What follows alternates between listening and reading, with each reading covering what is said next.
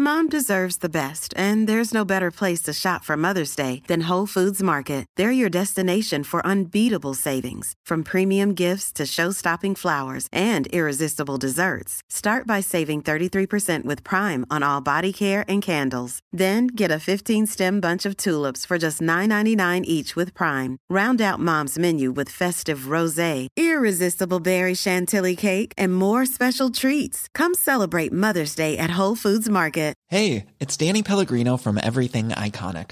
Ready to upgrade your style game without blowing your budget? Check out Quince. They've got all the good stuff shirts and polos, activewear, and fine leather goods, all at 50 to 80% less than other high end brands. And the best part? They're all about safe, ethical, and responsible manufacturing. Get that luxury vibe without the luxury price tag. Hit up quince.com slash upgrade for free shipping and 365 day returns on your next order. That's quince.com slash upgrade.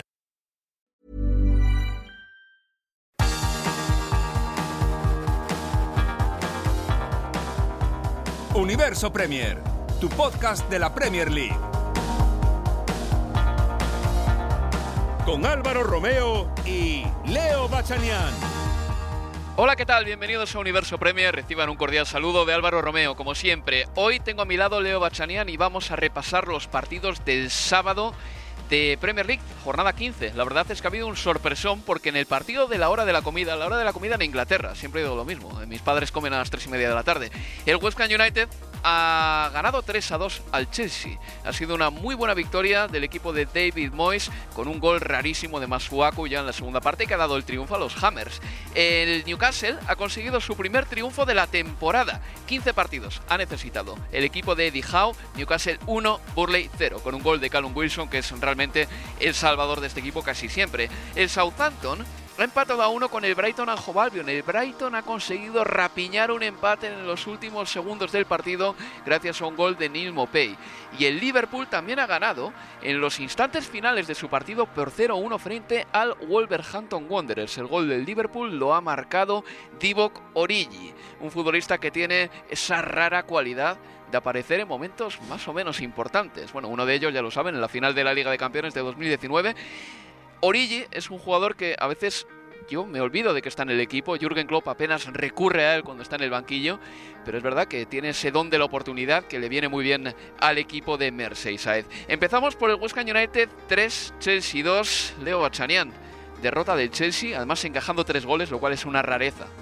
Sí, absolutamente. Sobre todo eso, ¿no? Lo que, que sorprende que hayan encajado tres goles los hombres de, de, de Thomas Tuchel justamente cuando es una de las áreas, si no la más, que ha mejorado desde la llegada del alemán con números realmente tremendos. Habíamos hablado en su momento que en 50 partidos había recibido solo 24 goles el conjunto de, de Tuchel cuando se llegaba a esa, a esa medio centenar de, partidos y sin embargo hoy en el Estadio Olímpico y aún a pesar de, haber estado en ventaja no una sino dos veces porque empezó ganando con el gol de Thiago Silva, igualó luego mal un Ancini de penal y después antes del descanso un muy buen gol de, de Mason Mount los adelantaba nuevamente a los hombres de Tuchel, aún así terminaron perdiendo el partido a tres minutos del cierre con un gol de, de Masuaku, en un partido en el que también volvió a tener fútbol en la segunda parte Romelu Lukaku, todavía no, no está fino, le falta para volver a ser el que vimos en esos eh, primeros partidos, sobre todo en aquel eh, debut ante el Arsenal, ante el Aston Villa luego en casa cuando marcó en ambos encuentros Romelu Lukaku, después la lesión no aparentemente, es que realmente le está costando volver a, estar en forma y a un equipo que ya la temporada pasada había sufrido ¿no? esto, ¿no? de no tener un 9 realmente en quien confiar. Parecía que con Lukaku se solucionaba, la lesión hmm. lo marginó un poco y ahora de vuelta esta duda ¿no? respecto de si van a ser siempre los mediocampistas, los que lleguen desde atrás, los hombres encargados del gol. De todas formas, la confianza está para Lukaku, eso sin duda. Desde luego que sí, y Romero Lukaku, su concurso va a empezar a ser más importante a partir de ahora, toda vez que Kai Havertz se ha lesionado y parece que puede ser algo grave. Vamos a ver, ¿eh? vamos a esperar acontecimientos de todas maneras.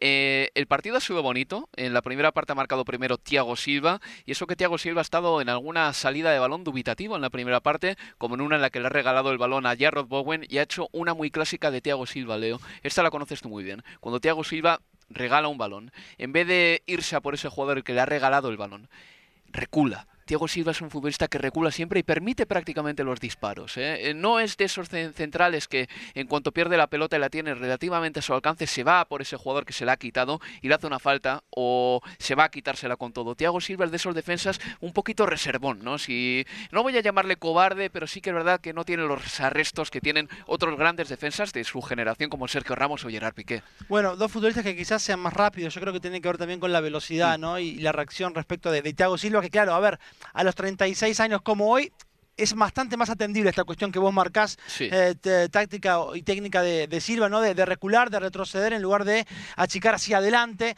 Yo creo que eso, ¿no? El temor a que achicar hacia adelante, que te corra la pelota al delantero y ya ahí quedaste un metro atrás y será imposible hoy para Silva hacerlo, pero es verdad que vos marcás, no es una cuestión de ahora de este Thiago Silva que llegó del PSG, sino que es una cuestión ya que le marcás de prácticamente toda su, su carrera. Yo creo que de todas formas es un aspecto ese, ¿no? El del, del defensor que busca el anticipo, eh, que busca achicar hacia adelante, que busca tomar ese riesgo, lo que a la posta termina marcando la línea de, de los muy buenos de, y de los otros. Más allá de que Thiago es un enorme futbolista, pero yo creo que dentro de los primeros o de los que vos te gustaría que fuera, por ejemplo, si entra un Van Dijk. Sí. Este... Van Dijk se expone siempre y le sale bien siempre también. También es verdad que tiene una capacidad para, darse la vuelta y correr con el delantero que no tiene Thiago Silva, como tú bien dices. Bueno, los goles del partido los han marcado primero Thiago Silva, curiosamente de cabeza en el 28. Lanzini de penalti ha marcado el 1-1 tras una cesión de Jorginho comprometida a Eduard Mendy, pero pese a una cesión comprometida, esa jugada todavía tenía arreglo, porque Eduard Mendy lo que podía haber hecho era despejar el balón. Lo ha controlado, se lo ha quitado Jarrod Bowen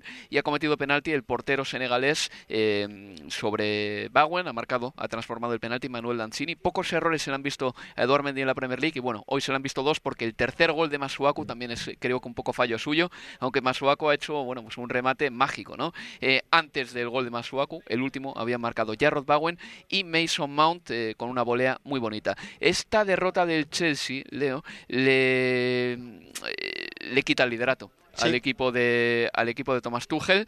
Mm, no creo que sea nada de lo que haya que preocuparse en exceso, toda vez que en Liga de Campeones el Chelsea tiene el trabajo hecho, pero bueno, sí que es un toquecito, toquecito de atención y yo con el Chelsea pienso que es un equipo que necesita jugar muy bien, porque así como otros equipos tienen individualidades, y ya no estoy hablando de el Real Madrid de 2015, que te mataba el partido en dos zarpazos independientemente de que jugase bien o no, eh, pero el City, por ejemplo, tiene individualidades y sobre todo el Liverpool que te consiguen ganar un partido por lo civil o por lo criminal, creo que el Chelsea necesita jugar muy bien para ganar los partidos, defenderse muy bien y atacar muy bien, porque tiene jugadores como Pulisic, como Ziyech, eh, como Loftus-Cheek, que juegan bien a veces, pero a veces no.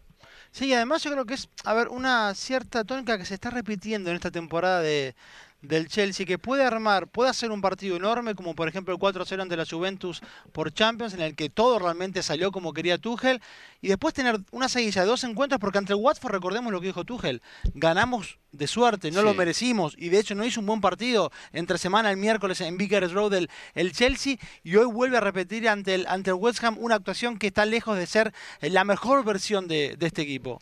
Sigue siendo, me parece, aún en el arranque, aún estando ahí, una temporada algo irregular desde los rendimientos. Los resultados, bueno, al final del día, si ganás el eh, Manchester City hoy, estamos hablando de un equipo que le saca tres puntos, con lo cual sigue estando ahí en la pelea, obviamente. Luego Southampton 1, Brighton and Albion 1, el derby de la costa sur, que realmente ese derby era el partido que jugaba el Portsmouth contra cualquier otro hace unos años, pero ahora como el Portsmouth está desahuciado, defenestrado y tenemos eh, al Brighton and Hove en el Southampton eh, en Premier League, pues bueno, eh, esa nomenclatura del derby de la Costa de Sur va para estos equipos con un gol final de Neil Mopey que ha empatado el partido. El Newcastle ha ganado 1-0 al Borley, ha marcado un gol Callum Wilson en el que ha sido interesante porque ha habido un poco de zozobra y de duda antes de que el árbitro decretase que ese gol tenía que subir al marcador, porque Nick Pope salía por un balón que quedaba suelto en el área, saltaba y cayéndose se ha chocado con Sar, ha caído encima de Sar y ha perdido el balón.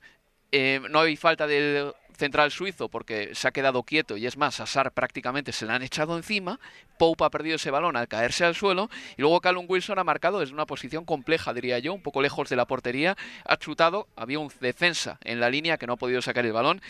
Había que marcar esa, Callum Wilson marca el 1-0 para el Newcastle. No sé si esto, Leo, puede ser un punto de inflexión para ellos. Esto sumado al empate del otro día. Sí, absolutamente. Bueno, te acordás que respecto al empate ante el Norwich resaltamos por el, el, partido desde la actitud, un equipo que había jugado 80 minutos con un hombre menos y aún así peleó el partido y tuvo sus opciones también eh, para poder haber marcado algún otro. Finalmente terminó un empate, pero decíamos, ese punto tendrá el valor que le dábamos el, eh, el martes. Eso es. Si el próximo partido realmente podían sacar los tres puntos. Bueno, yo creo que finalmente hicieron ese deber.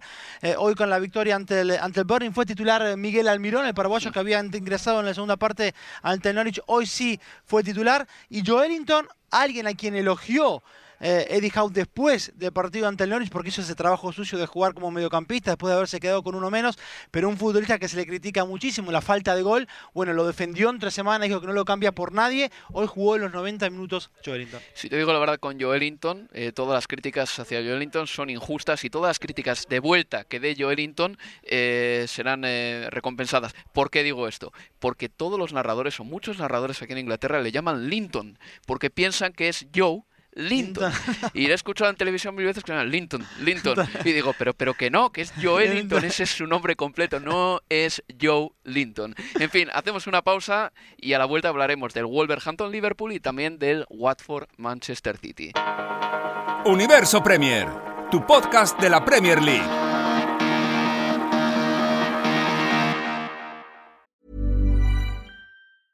Mom deserves the best, and there's no better place to shop for Mother's Day than Whole Foods Market. They're your destination for unbeatable savings, from premium gifts to show-stopping flowers and irresistible desserts. Start by saving 33% with Prime on all body care and candles. Then get a 15-stem bunch of tulips for just $9.99 each with Prime. Round out Mom's menu with festive rosé, irresistible berry chantilly cake, and more special treats. Come celebrate Mother's Day at Whole Foods Market. Flexibility is great. That's why there's yoga. Flexibility for your insurance coverage is great too. That's why there's United Healthcare Insurance Plans.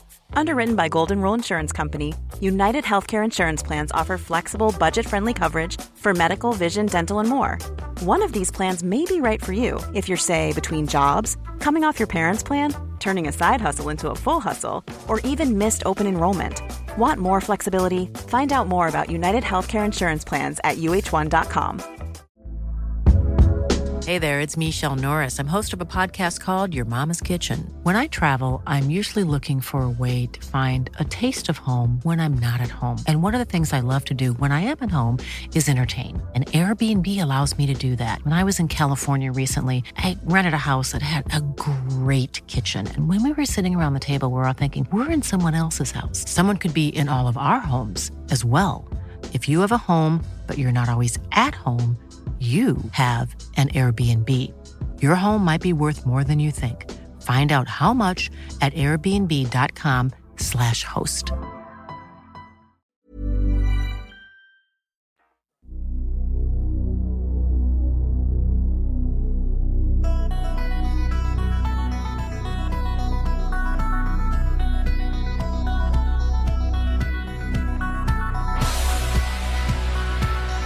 En Universo Premier.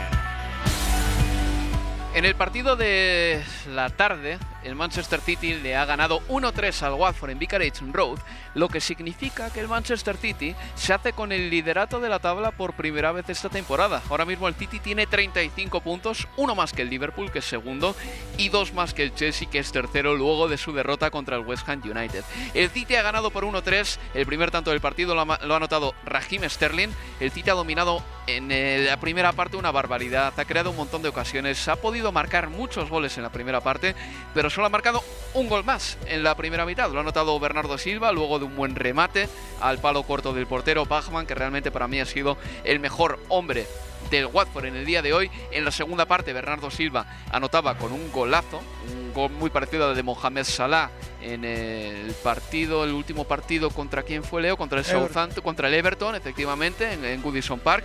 Bernardo Silva anotaba un gol muy parecido con un remate perfecto a la escuadra de la portería de Bachmann. Ese era el 0-3 y el Cucho Hernández ya anotaba el 1-3 definitivo en el minuto 74 del encuentro. Leo, no le vamos a dar tampoco mucha más trascendencia a este partido porque no ha tenido mucha historia, sobre todo la segunda parte ha sido un paseo militar para el Manchester City, pero sí que ha habido un par de cositas que me interesan.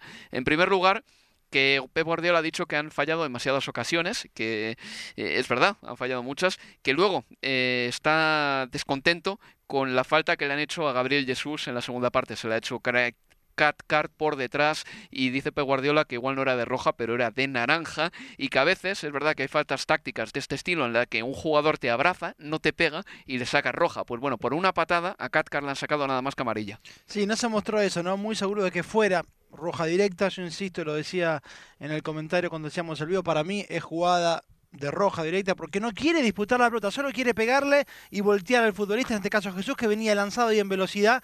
Y bueno, y espera que sea solo, solo un golpe, lo sabremos eh, en las próximas horas, a ver si es que puede viajar o no también a Alemania para jugar ante el Leipzig, el último partido de la fase de grupo para Manchester City este, este próximo martes. Decía Pep que tendrían que haberlo definido antes. Me gustó también cuando habló de la posición de, de Grillis, que jugó como número 10 por detrás del 9 o, falso 9 de, del Manchester City. Eh, dijo que lo hizo bien. Si lo va a volver a utilizar, dijo depende de, la, de, lo, de cómo, de cuánto produzca en ese lugar. Y lo comparó con Phil Foden. Dijo que para él los 5 minutos que jugó Foden en ese lugar, en la posición del 10 cuando salió Grillis, fueron muy buenos. Y dijo que Foden está mucho más preparado para jugar ahí que Grillis. Pero bueno, es una, un lugar interesante. No lo habíamos visto hasta acá a Grillis jugando ahí. Hoy sí lo hizo y, tuvo por lo menos, eso sí, acciones como para poder haber convertido. Se fue enojado por no poder hacerlo. El Manchester City, desde que Pep Guardiola es entrenador de este equipo, le han dosado al Watford un total de 42 a 4. Eh, rápidamente leo, Bernardo Silva, 7 goles en esta Premier League, es el máximo goleador del City en la Premier y tú me decías que son sus mejores registros goleadores en una temporada en Inglaterra, ¿verdad? Sí. En la jornada 15. Además, hmm. claro, con lo que le quedan todavía 24 eh, jornadas para superarlo, eh, porque su mejor registro en Premier ha sido de 7 goles desde que llegó a este equipo, al conjunto de, de Pep Guardiola, y ahora es sin duda la, figura del equipo. Hoy lo volvió a hacer marcando dos goles. Pep dijo, por lo menos no me dejó como un tonto cuando dije que era el mejor futbolista de la actualidad en la Premier porque hoy jugó un partidazo y fue la figura.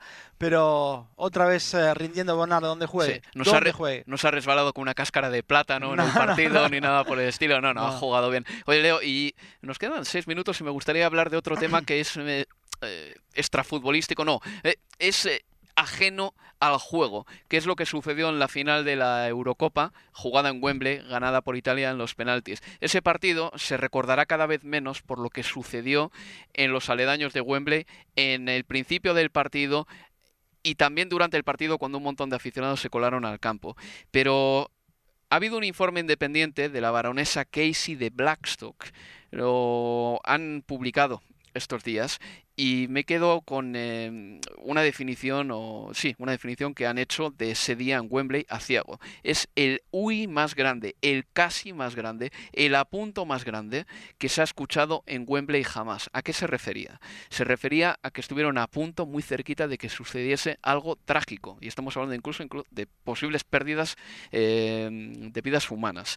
El informe tiene 128 páginas y se desgrana el desastre organizativo de un evento del que pronto se fue apoderando la ira, el alcohol, la cocaína, un día en el que los aficionados o muchos aficionados que se colaron en Wembley pudieron sembrar el caos y lo sembraron, vaya si lo sembraron, en el campo de Wembley. En el informe se deja claro en varias ocasiones que no hubo tragedias de milagro, hubo vandalismo, abuso de drogas, peleas con la policía, lanzamiento de botellas, gente en silla de ruedas a la que aficionados borrachos tomaban de la silla de ruedas para entrar gratis al partido, es decir, sin el consentimiento de quien estaba en la silla de ruedas. Sabían esos aficionados que había 23.000 asientos vacíos por las restricciones del COVID. Y claro, 2.000 polizones se colaron en el estadio de Wembley. El fútbol en Inglaterra no suele generar esto. El fútbol de clubes es más bien pacífico. Ya hemos llegado a un punto en el que el hooliganismo prácticamente ha desaparecido de los campos de la Premier League. Pero el fútbol de selecciones sí. Esto no pasa ni en el rugby, ni en el cricket, pero sucede en el fútbol de selecciones. Y es muy triste, Leo. Pero esto sucedió en Inglaterra y recordó a los peores días del hooliganismo. Y eh, de verdad que pudo suceder algo y el informe es demoledor. El desastre fue organizativo, pero también de la gente. Te voy a contar alguna cosita. Por ejemplo, mi jefe, Tom Rennie, eh, fue a las 11 de la mañana al Leicester Square para ver cómo estaba el ambiente en esa zona de Londres, ¿no? Y, que es en el centro de Londres, no es cerca del estadio de Wembley. No es cerca del estadio de Wembley, en el Leicester Square. Y fue con, eh, con su hija y con su mujer. Y dice que después de estar hablando 5 o 6 minutos con un aficionado, su hija estaba ahí. El aficionado se metió una raya de cocaína delante de su niña pero que esto no fue algo casual ni algo que solo le sucediese a él, que mucha gente vio a gente tomando drogas enfrente de familias, enfrente de niños, em, sucedieron cosas realmente inauditas yo no comprendo cómo esto pudo pasar, pero este país también encierra una bestia muy fea, que es la de los aficionados que van a ver a la selección inglesa y cuando viajan al extranjero hacen un ridículo absoluto, invadiendo plazas, invadiendo terrazas, tratando fatal a los camareros locales. Esto tiene que parar. Sí, realmente esa jornada pudo haber terminado en, en, tragedia, sin lugar a dudas. Yo coincido como lo que vos decís, la palabra es demoledor, el informe es demoledor. De hecho, bueno, la, la FA y la Federación del Fútbol de Inglaterra tuvo que salir a, explicarse, a defenderse. La Metropolitan Police, que era la encargada de brindar seguridad en el espectáculo eh, también. La FA, por su parte, dijo que nunca antes habían contratado eh, tantos stewards, seguridad privada, como lo hicieron en, en, la final. La policía dijo que eh, habían doblado la cantidad de efectivos que habían disponible en el operativo a lo que había sido, por ejemplo, la semifinal ante Dinamarca. Hmm. Pero el problema es que, a ver, cualquiera que, que hubiera aprendido la televisión se daba cuenta que, a ver, el partido era a las 8 de la noche, si no me equivoco o era por la tarde. sí, pero las borracheras ya pero se vieron desde, las mañanas, desde la, mañana. A las 9 de la mañana la calle que te lleva de la estación de, Wembley, del, metro y del tren hacia el estadio se llama Wembley Olympic Way. Bueno, esa avenida que es muy ancha, que caben miles y miles de personas, estaba a tope a las 9 de la mañana, o sea, casi 10 horas antes de que comenzara el partido. Y los oficiales recién fueron puestos en, eh, en cercanías a Wembley a las 3 de la tarde.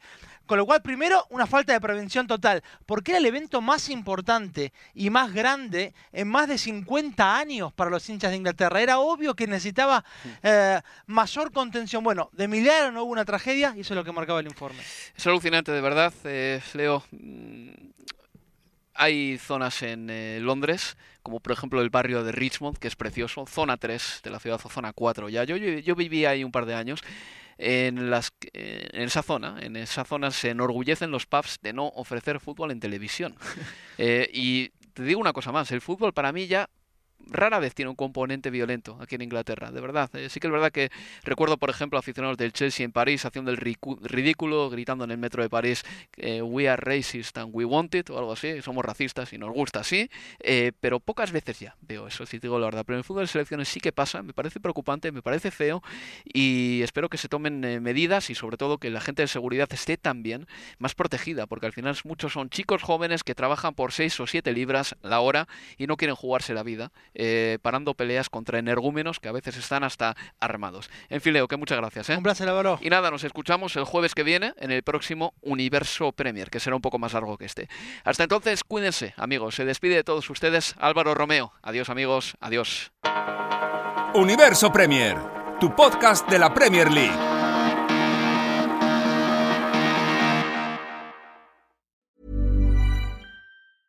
Normally, being a little extra might be a bit much, but not when it comes to healthcare. That's why United Healthcare's Health Protector Guard fixed indemnity insurance plans, underwritten by Golden Rule Insurance Company, supplement your primary plan so you manage out of pocket costs. Learn more at uh1.com. Even when we're on a budget, we still deserve nice things. Quince is a place to scoop up stunning high end goods for 50 to 80% less than similar brands. They have buttery soft cashmere sweaters starting at $50 luxurious Italian leather bags, and so much more. Plus, Quince only works with factories that use safe, ethical, and responsible manufacturing. Get the high-end goods you'll love without the high price tag with Quince. Go to quince.com/style for free shipping and 365-day returns.